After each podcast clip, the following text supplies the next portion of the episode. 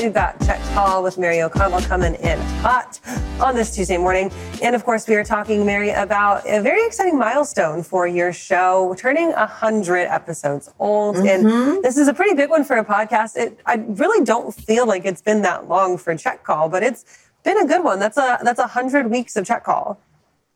It really is 100 weeks of check call. Um, it has been, I didn't think that it was 100 until I was sitting there and I'm like, oh, we have a hundredth episode in like two weeks. I should probably do something special for it. So, um, yeah, check calls a hundred. Um, and what a time it has been. Um, so for all of us who, have, for everyone who's been there a one since day one, I cannot thank you enough. Um, it has been the coolest thing I think I've ever done is just have a job that lets me interview people and talk to them about freight because I don't know, it's really fun and cool.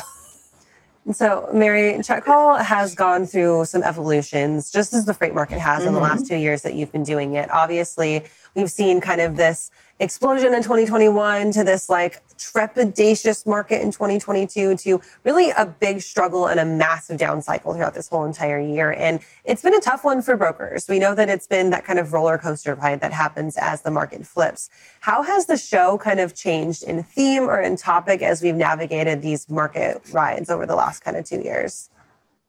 Well, obviously, when we started the show, it was the oh, what was it? it was two years ago, so it was the end of 2021 or like the fall of 2021, and you know that's when things were really kind of getting crazy, and then we had to ride the downturn and kind of what to do next, and what does that landscape look like for brokers. So, obviously, incorporating a good market update every month was absolutely crucial so we have that. And then you know some of our topics went from because you know when it's when there's a hot freight market you can sell to pretty much anyone. Like throw a stick you're going to hit someone that wants you to haul their freight.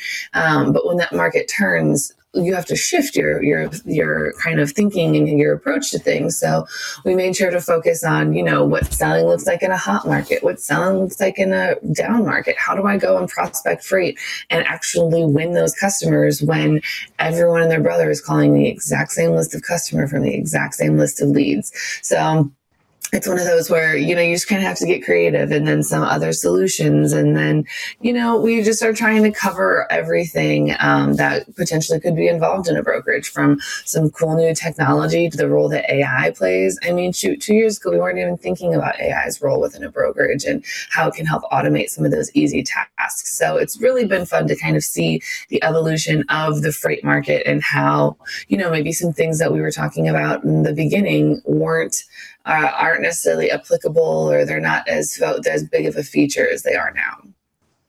So, Mary, you talk a lot about freight tech on the show, and you mentioned AI and you mentioned machine learning. But again, freight tech has also had this really massive evolution in the last two and a half years as well. We've again gone from some of these like really bright star players to the ones who could just barely hold on again in that changing market. Going into your now second hundredth episodes, these next hundred, what do you think the evolution of freight tech is going to look like in 2024, and how valuable is that going to continue to be to the brokerage space? I am hoping for some big swings over the next the next hundred more episodes. I'm hoping that at episode 200, we can look back on this conversation and look back at maybe some technology that we talked about uh, in the first hundred are is now obsolete. Like that would be fantastic because I love the change that's going through the entire transportation supply chain industry where, you know, we're going from running our supply chains primarily on Excel, which it, I will continue saying it. Please stop running your supply chains on Excel. But where a lot of a lot of supply chains focused on excel documents and you know i'm patching three systems together to make calls just to run through one bid. Um, i'm hoping that we are able to kind of fully eliminate stuff like that and then you know make it easier for people and make it where i don't have to sit there and spend my entire morning calling drivers asking where they are. I can just click a button send a text message and everything's off and we're having a great morning. Um, I'm really hoping for some big advancements because that's the that's the entire change that's happening to the supply chain and trucking and logistics industry is that you know we're finally catching up to technology and you know what other industries have. Like we're finally getting that opportunity. We're finally getting that ability to be the tech forward industry. And i'm really really excited to see kind of the changes that are going to happen and especially how ai is going to play into it along with any potential regulations that are going to come down the pipe Mary, those regulations are huge and i can only imagine the types of changes that you've seen since you were in the 3PL space to covering the 3PL space to what we're going into now in the future. One of the big things, of course, that the 3PL space really profits off of is volatility. And we've seen this long, drawn out, slow trend in the freight market lately.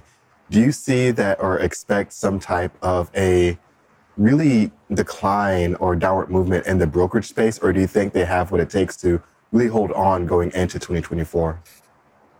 I think we're going to see a lot of both. I think we're going to see a lot of people who came in not really understanding the transportation industry, but they knew being a freight broker was a good way to make money in 2020, 2021. I think we're going to see a lot of that, but I think we're also going to see a lot of those longtime players understand what a down market cycle is, understand what they had to do in a hot market to prepare for this down market. So, I think while, yes, we will see a lot come out on the other side relatively unscathed. I don't think anyone's getting away completely unscathed, but I do think we will see some fall for kind of not preparing for the downturn because everyone who's been in this industry long, long enough knows the highest of highs are always followed very quickly by the lowest of lows. And we're in that, we're in the low spot now. So, I think as long as everyone, you know, was smart, those who were smart and planned ahead in the high times, I think are going to be okay. But I do think, unfortunately, we are going to see more brokerages, excuse me, fall over the next few months heading into the early of 2024, especially as January and February take some, take some victims because it's always a, it's always a cold freight market in January and February. Um, no pun intended and it's good. It's just going to be interesting to see how people weather the storm after a sluggish and muted peak season. So I'm hoping the best for everybody, but I do think that it's going to be, I do think we're going to have some more unpleasant headlines in our near future. So, Mary, of course, reflecting on the last 100 episodes, you've had now a 100 guests or so up on the show. Is there one that sticks out as a favorite? Is there one that was particularly memorable? And can you pinpoint them? Um, so we do have a highlight of some of the best stories we've gotten and then some, you know, some educational nuggets as well, because we have to at least, you know, say that we, even though we do ask people if a hot dog is a sandwich, um, we do have some actual relevant and important things that we talk about.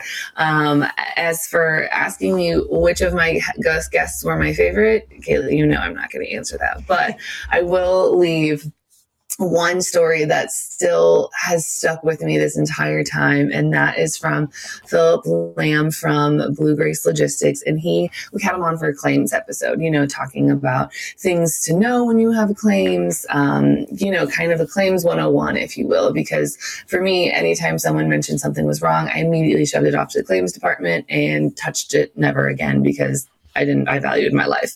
So, uh, he was telling a story about, and you'll have it's in the, the full clip is in the episode, and about a creative problem that they have with steaks missing from their re- refrigerator unit, um, but the seal wasn't broken, and so he kind of touches on how they had a creative solution to that problem, and the ending is um, it's pretty wild. Uh, it literally made Brielle's jaw drop when she uh, watched the clip. So the people want to know with the consensus vote, has a hot dog been deemed a sandwich or not? What's what's the consensus? So I didn't track when I was watching um, when I was watching it, and it's honestly a pretty even split it is a pretty even split of a hot dog and a sandwich. I will still forever say that when you go to um, when you go to a sam, we go to a deli, you're not going to see a hot dog on the menu. Um, we have a great point for that one coming up with our next episode after the hundredth episode uh, with Lena Castaneda from Tai. Uh, but uh, yeah, so it's it's a, it's going to be really fun. They people are really bringing their A game when it comes to a hot dog as a sandwich. We've brought out we've brought out Merriam-Webster as a dictionary um, to officially rule on it, uh, which, by the way, apparently Merriam-Webster does refer, think that the hot dog is technically a sandwich. but uh, the debate will continue on as it should. Amazing stuff, Mary, and congratulations on your 100 episodes. And I'm looking forward to your other endeavors as well with Bring on Ice, of course, and then, of course, Stretched Through Time as you team up on that one. So many things going on, such great content. Thanks so much. Anytime, guys. Thanks for having me. And Anthony, so your thoughts hot dog, sandwich, yes or no? I'm going to go with if Marion says yeah, then sure. I don't know if I agree with it, but I'm going to have to check Chat GPT and see what old Sam Altman has to say, or former CEO Sam Altman. That's all he can afford now or hot dogs. Oh, all right, man. we're going to go ahead and take a quick break. We'll be right back right after this.